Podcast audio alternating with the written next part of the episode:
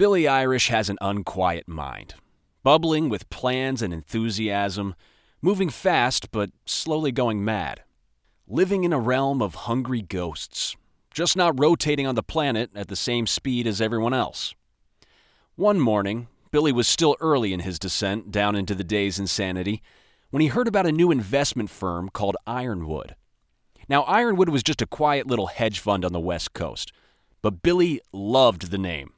As soon as he heard it, he knew he wanted to cover the account. He's like a drunk chasing a balloon near the edge of a cliff, running around the office, grabbing his crotch. "I'm getting in Ironwood, thinking about Ironwood. Let me at him." His boss, however, is adamant. Ironwood is strictly middle markets, which is Wall Street code for investment funds that didn't matter. Why wouldn't a new client matter? In part because of a concept that had taken hold known as Price's Law, which posits that half of your income is derived from the square root of the number of your clients. Billy's firm probably had 1,000 clients, so a little over 30 investment funds really mattered to them.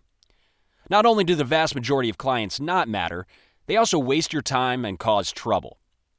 Billy was a senior sales guy, a big swinging dick. He covered large accounts. Ironwood is a small account. They don't trade a lot, so they don't matter much. They're middle markets. His boss says it's the new hire's responsibility. Let's call her Liz. "Liz? Liz couldn't manage a celery farm. You give me Ironwood, boss. Give me the Ironwood." Then Billy starts rubbing his crotch up against his boss's leg. Everyone's laughing because the business used to be fun back then. So Liz jokingly suggests Billy come with her to San Francisco to meet the account. That satisfies Billy, because he doesn't really care if he gets to know these people. He's just a mental case. Liz and Billy actually get on pretty well. The market is up, which helps, but Liz also had a good sense of humor and recognized the abdication of responsibility meant opportunity for people like her. The flight to San Francisco leaves in the early afternoon, and this ends up being a bit of an issue. It's like Billy conjured up 3 hours of extra drinking time.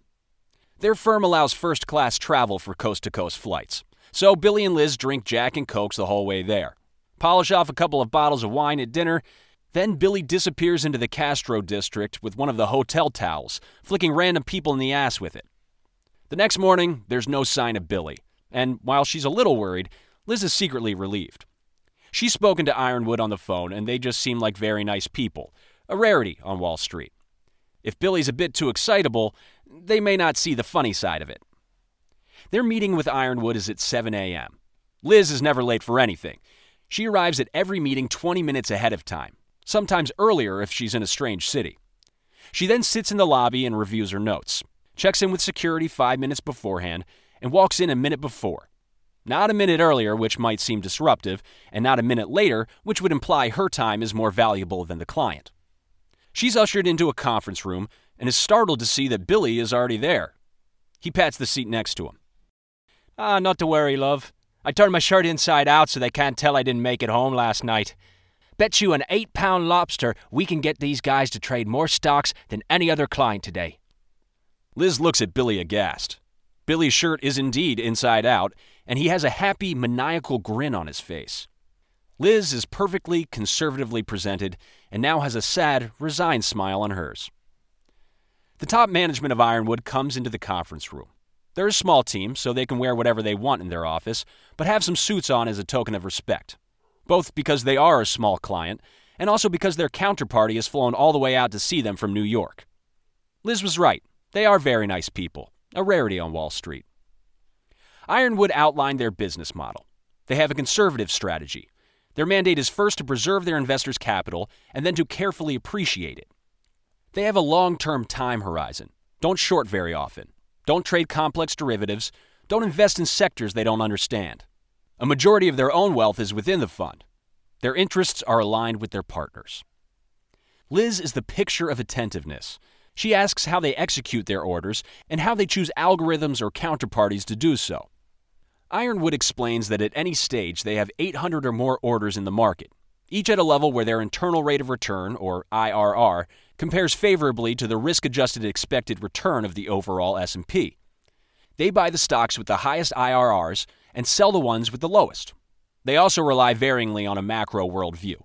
At the moment, they think Moore's Law may be revised, Technology could be moving into a multi-year secular outperformance, and financials look vulnerable to the housing markets. In some subsectors of banking, perhaps even outright fraud. Once that strategy is complete, they then use transaction cost analysis, or TCA, to determine tactics. That involves figuring out which of the brokerage's algos perform best and often switch between them depending on implementation shortfall costs. Liz nods her head at the right moment to keep Ironwood talking and get as much information from them as possible so that she can react in the most effective manner. She asks if they use a multivariate analysis to determine their counterparties and how they adjust performance metrics for the presence of out-of-the-money limit levels. Sheesh! This seems just like a bunch of nonsense to Billy Irish. So to lighten the mood, he starts making dick jokes. Want to hear a joke about my Ironwood? Never mind, it's too long. Had a fight with my Ironwood this morning. Beat it single-handedly. What happened to the Chinese guy who walked into a wall while sporting an Ironwood? Smashed his nose. What's the difference between Iron Man and Iron Woman? One is a superhero, and one's a command. What's the difference between your marriage and your Ironwood bonus? Your wife will always end up blowing your bonus. So it looks like we got a bunch of Ironwood employees with limp dick tactics. Well, that's an ironic situation. Strange as it may sound, the clients tolerate this to a certain extent. Liz will later speculate that it hadn't occurred to them that the name of their fund could make it sound like they were running around investing with massive hard-ons. But everyone crosses a line, or six, and eventually one of the managing partners fixes Billy with a stare. Enough of this, he says. You've had some fun at our expense now, but have you really been listening? Do you have anything to offer us besides cheap jokes and scorn? Billy has been called up. He's on the spot. He responds with the usual boundless, mindless enthusiasm in his own prospects, but also a moment of absolute lucidity. This is what he said. Well, look, your TCA's garbage because it's a self-selected group, where the fixed limits skew your results and bad data makes you choose the wrong counterparties. Those stocks with high prospects and IRRs, Intel, Apple, Microsoft, Adobe, fucking buy them. And the ones you want to sell, WAMU, AMBAC, Countrywide, sell them now, today. A good plan violently executed now is better than a perfect one later. Take your limits off. Will be so much success. When you use limits, you are limiting yourself. Take your limits off. You'll have so much success.